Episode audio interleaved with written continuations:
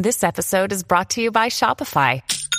Forget the frustration of picking commerce platforms when you switch your business to Shopify, the global commerce platform that supercharges your selling wherever you sell. With Shopify, you'll harness the same intuitive features, trusted apps, and powerful analytics used by the world's leading brands. Sign up today for your $1 per month trial period at shopify.com slash tech, all lowercase. That's shopify.com slash tech.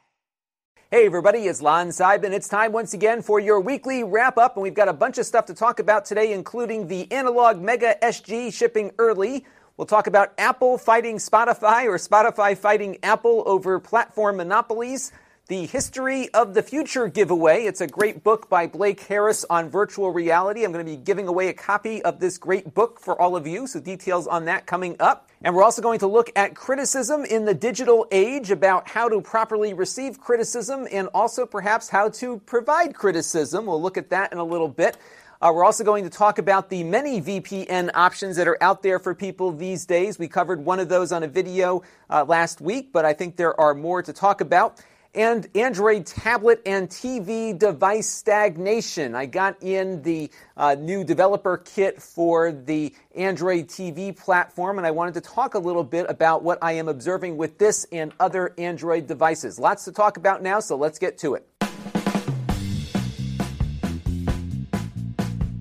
Now, before we begin, I want to thank our newest supporters on the channel, including Robert Hausmann and Darun Albain, who contributed via our super chat. I want to thank both of them for their contributions this week, along with everyone who's been contributing on an ongoing basis, and all of you who watch on a regular basis too, because all of those things equal channel growth. So let's take a look at the week in review. I got a bunch of stuff up on the extras channel this week, including two mini reviews, a mechanical number pad, along with an iPhone and Apple Watch charger. And then we have some unboxings, including the Android ADT2 developer kit and the Lenovo P10 that we reviewed last week. And on the main channel, we had three different items uploaded. The first was something you were all excited to hear about last week when I asked about it on the wrap up, so I delivered this to you. Uh, this was how to set up a VPN server on a Raspberry Pi. It was very, very easy to do, and we'll talk a little bit more about what other options are out there in a few minutes. Uh, we also looked at that Lenovo P10 tablet that comes with a docking station that turns it into an Amazon Echo device, but it's an Android tablet when it's not docked. And we also looked at a new NDI video capture device called the BirdDog Mini. Uh, this uses less compression in its video for bringing in stuff to your productions, whether it's a TriCaster or OBS or some other NDI supported device. And I just love NDI, so the more opportunities I get to play with uh, more equipment, I am always eager to do it. And this was a device that I bought for a specific purpose here on the channel, and it worked out pretty well. And you can see my full review linked down below in the master playlist. And now it's time for some things in the news that caught my eye. And of course, this was something that was exciting to me. Uh, the Mega SG, which is analog Sega Genesis console, is shipping a little bit earlier. It wasn't supposed to arrive until April at some point, but it looks like March 25th is the big shipping date. And Metal Jesus Rocks got his already, which I am insanely jealous about. Uh, so hopefully mine will be here soon, and we'll have a review up as soon as I am able to get one and review it. I did pre order mine a few months ago. What I'm excited about with this device is that Analogue has had really a great track record so far in replicating retro consoles for HD televisions. They use FPGA chips, very similar to what we've seen on the MiSTer project we've been doing some live streams about, where you can replicate the hardware uh, with hardware as opposed to having a software emulator, which means the latency is not as bad on these. In fact, there's pretty much no latency beyond what your display introduces. And it also allows you to integrate uh, some of the hardware that was used with the original consoles. As you can see here in the Metal Jesus Rocks photo, they've got the original Sega Genesis controller connectors, so you can use one of those 8BitDo controllers with a wireless adapter, or you can just plug in your original Sega controllers if you want. But the really cool thing is that it also works with the Sega CD. They have a connector on it just like the original console had, and you can slide it right into a Sega CD because they have replicated the entire hardware inside of that FPGA chip. So I'm very eager to try it out and see how it works. And as soon as I get mine, uh, we'll get a review going, and hopefully it will be of interest to all of you because I'm a big Sega Genesis fan. And last week, Spotify filed a complaint with the European Commission against Apple, alleging that Apple is engaging in anti competitive behavior in their App Store. Uh, their main gripe is that if someone were to subscribe to Spotify through the app directly on an iOS device, whether it's an iPhone or an iPad, uh, they have to pay Apple a 30% cut of that subscription every month.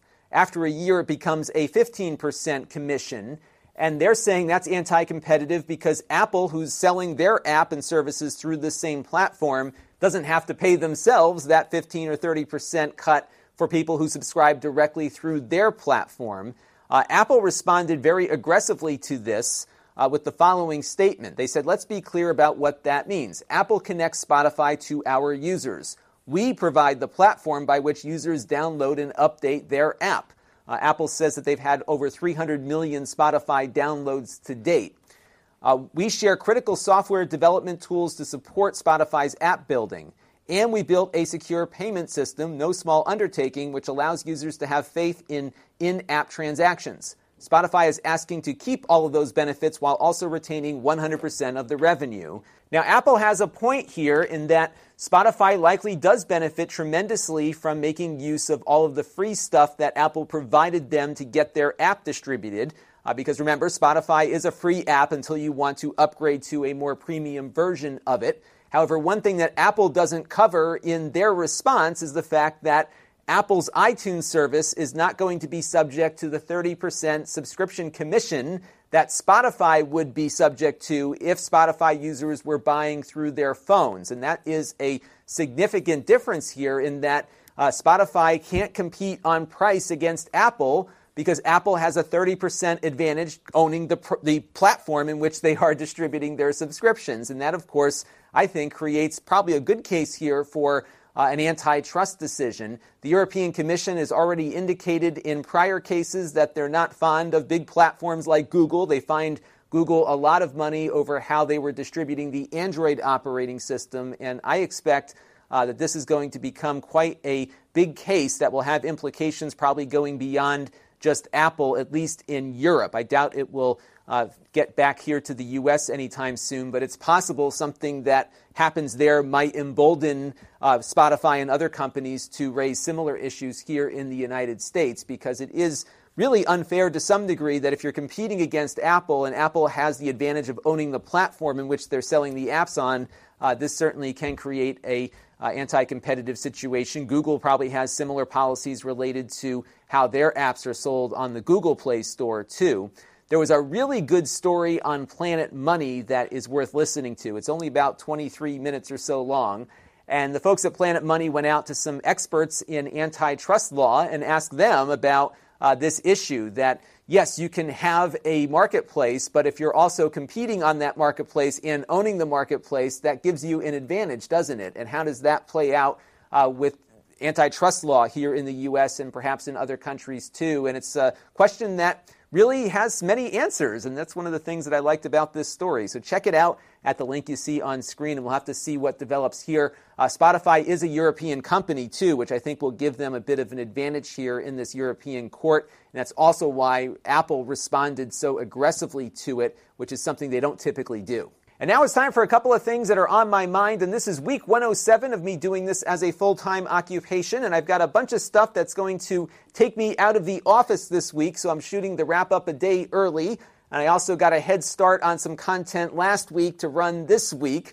Uh, so I'm think we'll be okay from a content perspective, but I've got a couple of meetings to go to. I'm working on some stuff on my local school board, and I've got a dentist appointment that just takes me out of here. So hopefully, we'll still have a good amount of content this week. You'll at least have two videos plus the wrap up, and hopefully a third by the time I get through the week. Now, I wanted to do a giveaway for this book that I got from Blake Harris, who's the author of uh, Console Wars, first of all, but this is the book about VR that he just published called The History of the Future.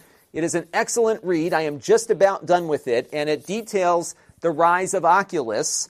Uh, Blake had exclusive access to the company while they were growing, and after they got acquired by Facebook, Uh, then eventually, Facebook kicked him out of the office, and he had to finish up the book by uh, interviewing the subjects of the story uh, after the fact. But it's a really great read, and I am giving away a copy of it. I ended up with two copies, so uh, I'm going to offer one to all of you. You can enter at lon.tv slash enter, and we will announce the winner next week here on the wrap up. And I hope to, at some point in the near future, get Blake on for an interview because when he published Console Wars about four years ago, he was gracious enough to come on this channel when I was very, very tiny uh, to do an interview. And I hope to get him on again once his schedule permits to talk about VR and what he learned through following Oculus in its early days. So, this is good stuff.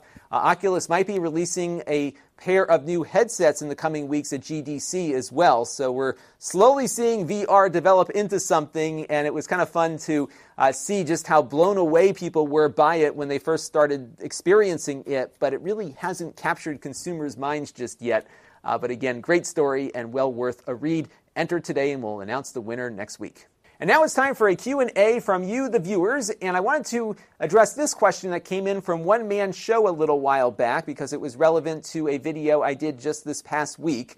Uh, so One Man Show was responding to our coverage on The Verge and how uh, The Verge had taken down some videos that they uh, did not like uh, even though those videos were just being critical of some content that they had done. We did a lot on this over the last uh, month or so, uh, so I'll put some links in the master playlist down below to those discussions. And one of the things One Man Show wanted me to comment on was my take on responding to criticism as a public figure, especially in the digital age. And he noted that I got some criticism a little while ago because in one of my videos covering a voice assistant, I didn't block out the hey, you know what, uh, when I was talking to a Google device and it was setting off a bunch of viewers' things and they were getting upset with me over it. And it was a valid piece of criticism, and I decided that in the future, I would do my best to block out the A word or the hey, you know what, uh, moving forward so that we didn't upset the viewership and lose viewers as a result. And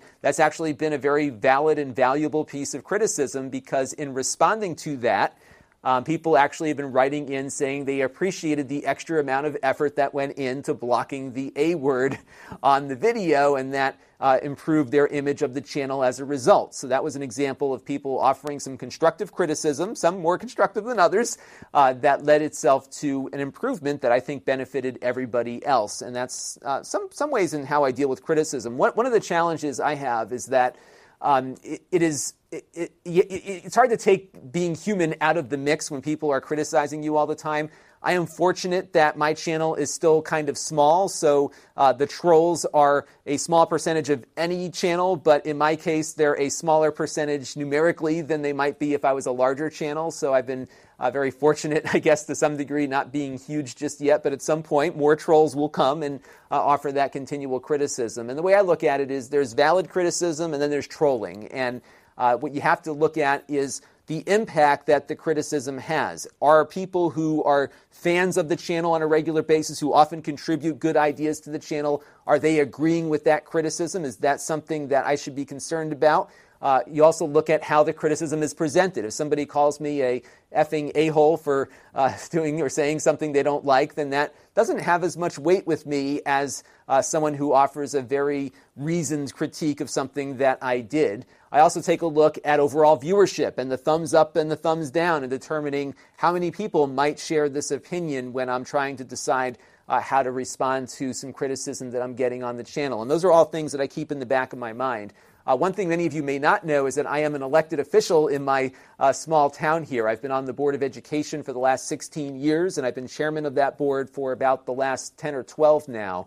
Uh, and so I'm used to getting a lot of criticism in the course of what I do. And it's important, I think, to make sure that your mind is always open to being challenged. Uh, sometimes you might be right, and it's good to be able to do the research, to go in and address the critiques and criticisms that you're getting with hard factual evidence as to why your position is the right one. I have found that I do better work when people are critical of something that I am suggesting, whether it's here on the channel or out in my other activities. And I found that as much as it's not nice to be criticized, it often makes your argument stronger uh, if you have people who are challenging that idea. And I think one of the issues that I'm seeing just out in the world right now is that everybody thinks they are right.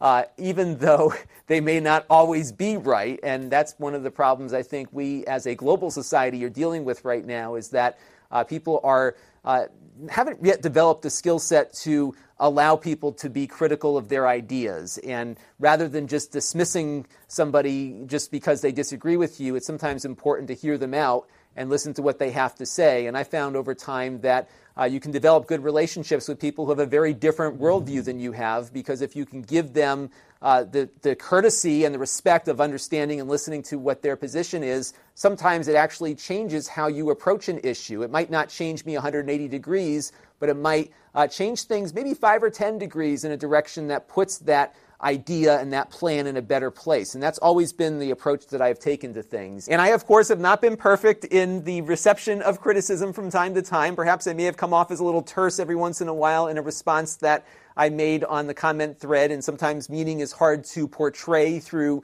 uh, just straight up text like that. So, yeah, I'm going to mess up. I'm going to not practice what I am preaching here from time to time, and I think that's only human, as I mentioned, and it's just something that occurs. But I do really try to keep an open mind, and I think as the channel grows, uh, this will become more challenging because as you get larger, the number of trolls, even if they're still a small percentage of subscribers and commenters, will increase. And that is why it's also important to understand how to interpret the data that the social media platforms kick back to you. Uh, so, for example, in the case of YouTube, you've got your thumbs up versus thumbs down. I often get so many more thumbs up and thumbs down in the aggregate versus the comments that come in. It's a lot easier to click a thumbs up button than it is to actually write out a comment. So, that's something to look at. But also the viewer retention. Are you losing viewers at the point that you're saying something that perhaps a small number of people are reacting negatively to? Uh, if you are not seeing a huge drop off, if you're seeing your views uh, stay the same or perhaps increase on that video, then perhaps you're not going in the wrong direction. But it's important just to kind of compile all this information together and really look at it objectively and not let a few really nasty negative comments uh, deter you from actually the positive direction that uh, most people interpret from your content. And that is something to also uh, keep in mind as you are growing a channel. Uh, but again, Every time you get good, constructive, and valid criticism, even if you disagree with it, I think it's important to give the people who are spending the time to offer that criticism to you uh, the courtesy and respect to read it and digest it. You don't always have to respond to it, but I think it's important to uh, separate out people who are really trying to help you do better uh, as opposed to people who just want to see you fail. And there's a very big distinction there uh, between positive and negative types of criticism. Now, the biggest amount of criticism and critiques I get is over my backdrop here. I have people that often write in to say this uh, setting that I've got looks ancient, it needs to change, you got to look more like everybody else. And then for every time I get one of these comments, I get another group of comments that says the opposite love the background, don't change it. So it's a very big struggle that I have, to be honest with you, is to how to figure out and interpret what people are asking about here. Part of me, at least my gut is, is that I could make my channel look like everybody else's, but that would be less unique. And I think this is a unique look. Yes, it does kind of look like it's the 90s here, given the video quality and the backdrop and the lighting.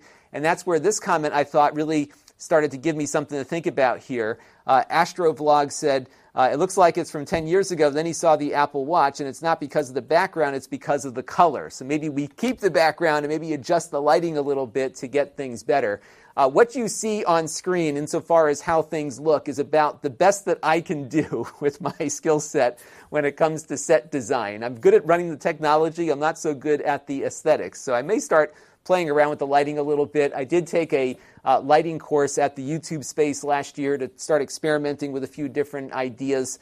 Uh, but one of the problems that I run into is that uh, I like to come down here and just turn on a button and get everything going to record. And if I have to spend a lot of time adjusting and futzing around with stuff, I'm going to get frustrated and just go right back to where I was before. So I'm going to get there on the look and feel of the channel here. I'm definitely hearing that people feel this look is a little stale and a little bit old.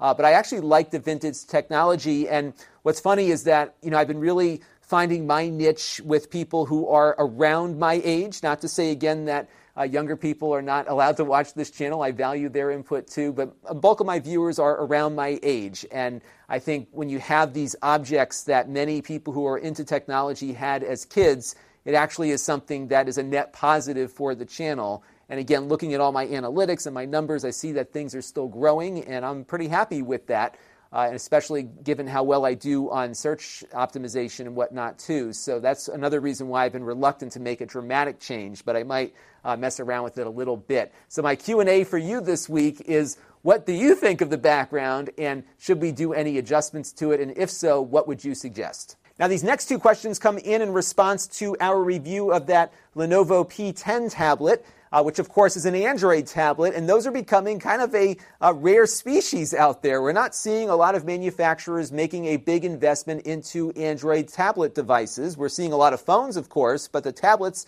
are few and far between. Uh, Google famously took tablets off of their store. Uh, they did replace it with that Chromebook 2 in 1 that we looked at that wasn't very good, but it's just giving you an idea as to uh, where everybody is on Android tablets these days.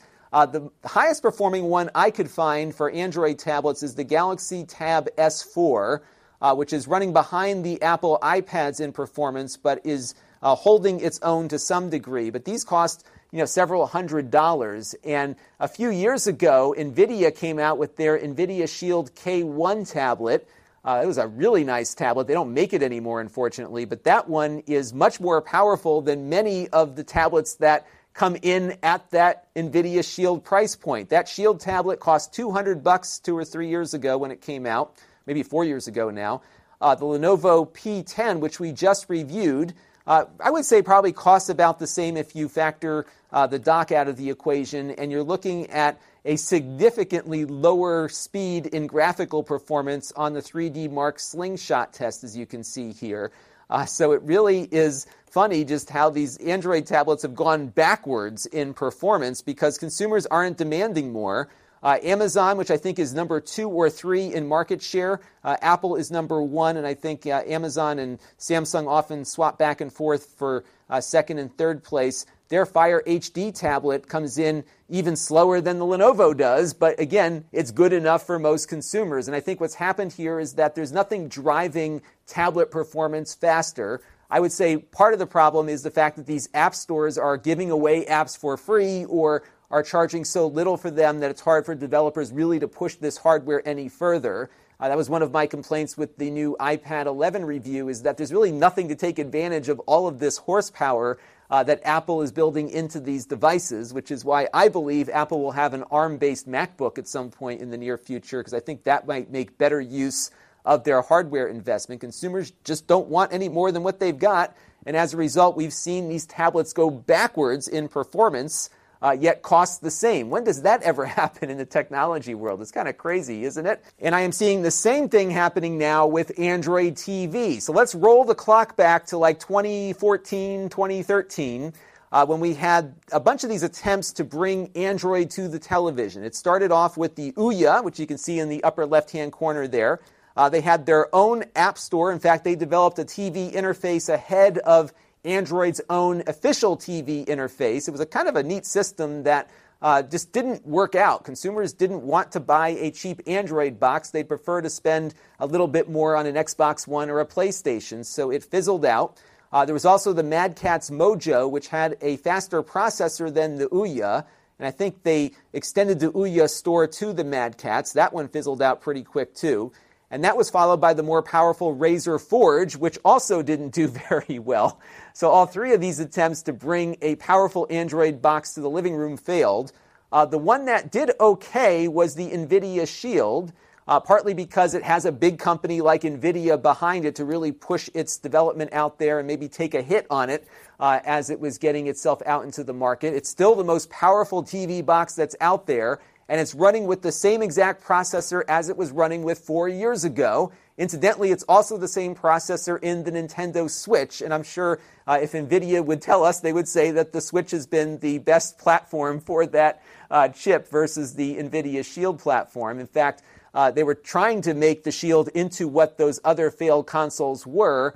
Uh, but even with custom software for the Shield that took advantage of its processor, it didn't move units. And now NVIDIA is looking at uh, the Shield as kind of an endpoint for game streaming from remote servers. Uh, so I think if there is going to be a Shield update, we probably won't see one running as powerfully as this one, or if there is an update, it will be another aesthetic change versus something more powerful because there's just nothing out there that uh, is driving any demand for faster TV devices. And we're seeing this now uh, with the ADT2 developer kit. Uh, I got one in uh, from a viewer named Robert who let me borrow his, and I was going to do a whole video on it.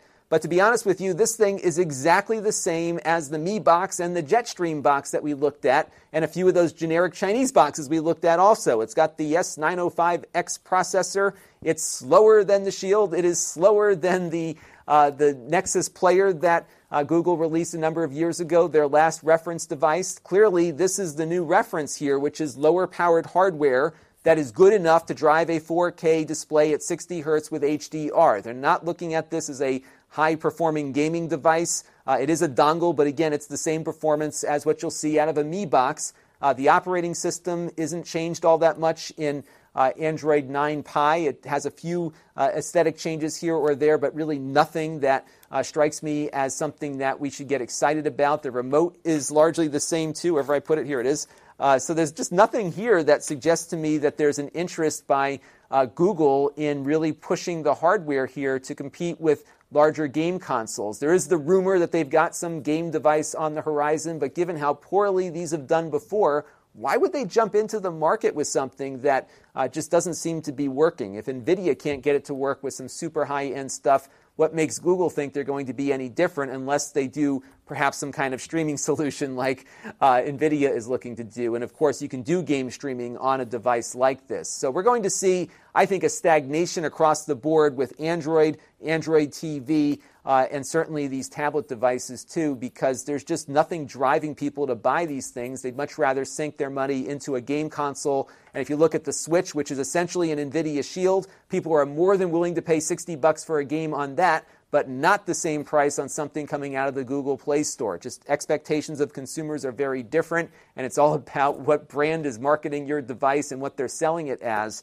And clearly, an all in one streamer is not the uh, desire of consumers these days, and that is why we're not going to see any impressive Android TV hardware on the horizon.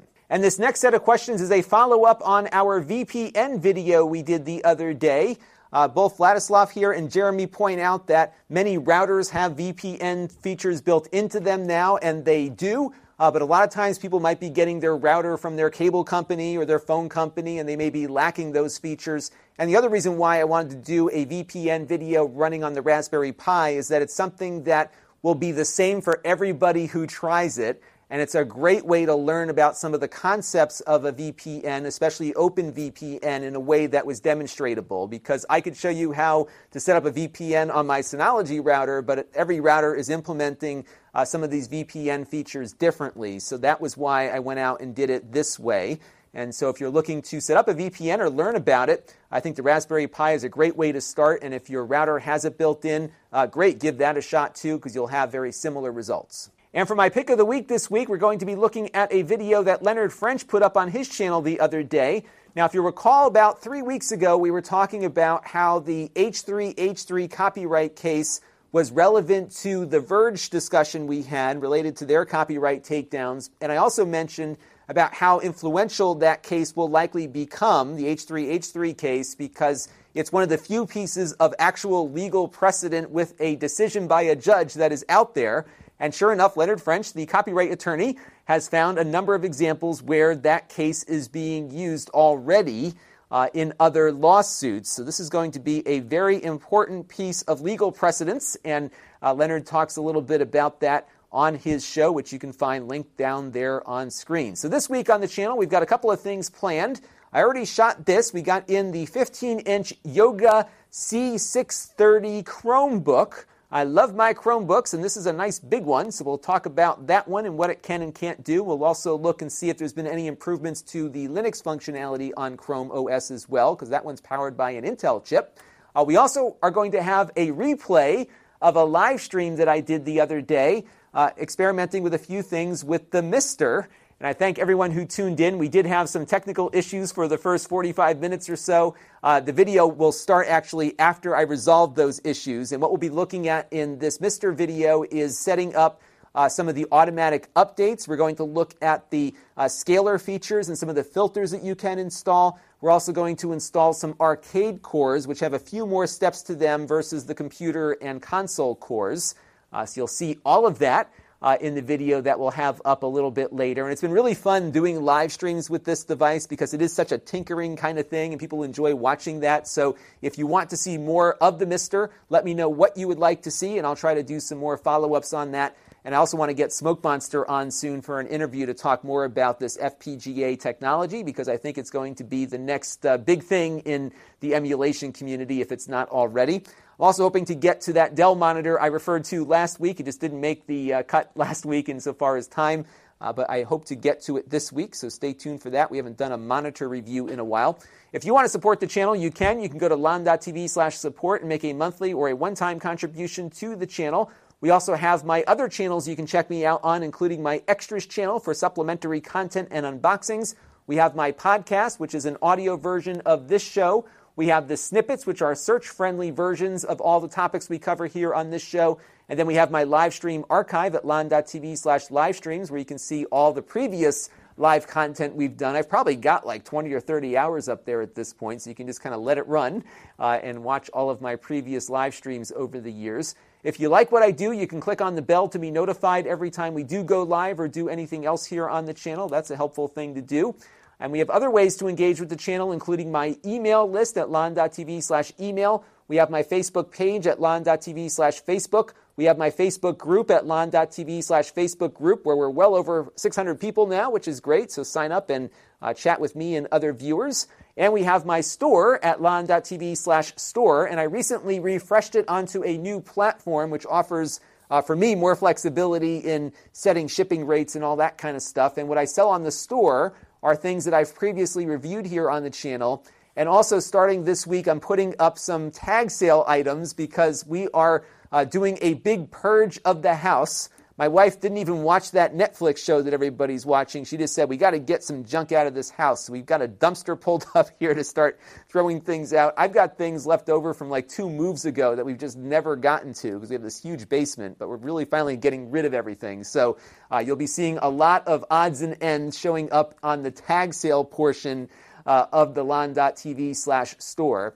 If you go to that link and it's not working, uh, go to shop.lon.tv because you might be caching the old short URL for the other platforms. So uh, just do that and you will be brought to the right place. And if you want to get notified every time we add something to the store, you can sign up for an email alert here and I will send out an email every time we throw something new up there for you to take a look at. I probably won't be doing that with the tag sale items because there's going to be a lot of them, but a lot of the review items I will certainly uh, notify you about as things go up. And that is going to do it for this week's weekly wrap up. Thank you all for tuning in. We'll be back again later this week with more great stuff to look at. And we'll have another wrap up, of course, next Monday. Until next time, this is Lon Seidman. Keep those thoughts coming, including your criticisms. Make them productive, though. And we'll keep going onward and upward through 2019. Lots more to see. And until next time, this is Lon Seidman. Thanks for watching. This channel is brought to you by the Lon.TV supporters, including gold level supporters Chris Allegretta, the Four Guys with Quarters podcast, Tom Albrecht, and Kalyan Kumar. If you want to help the channel, you can by contributing as little as a dollar a month.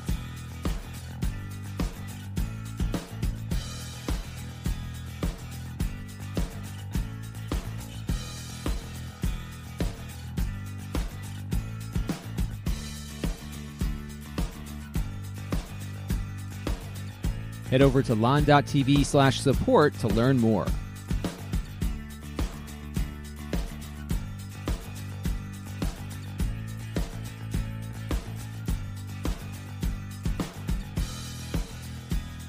And don't forget to subscribe. Visit lon.tv slash S.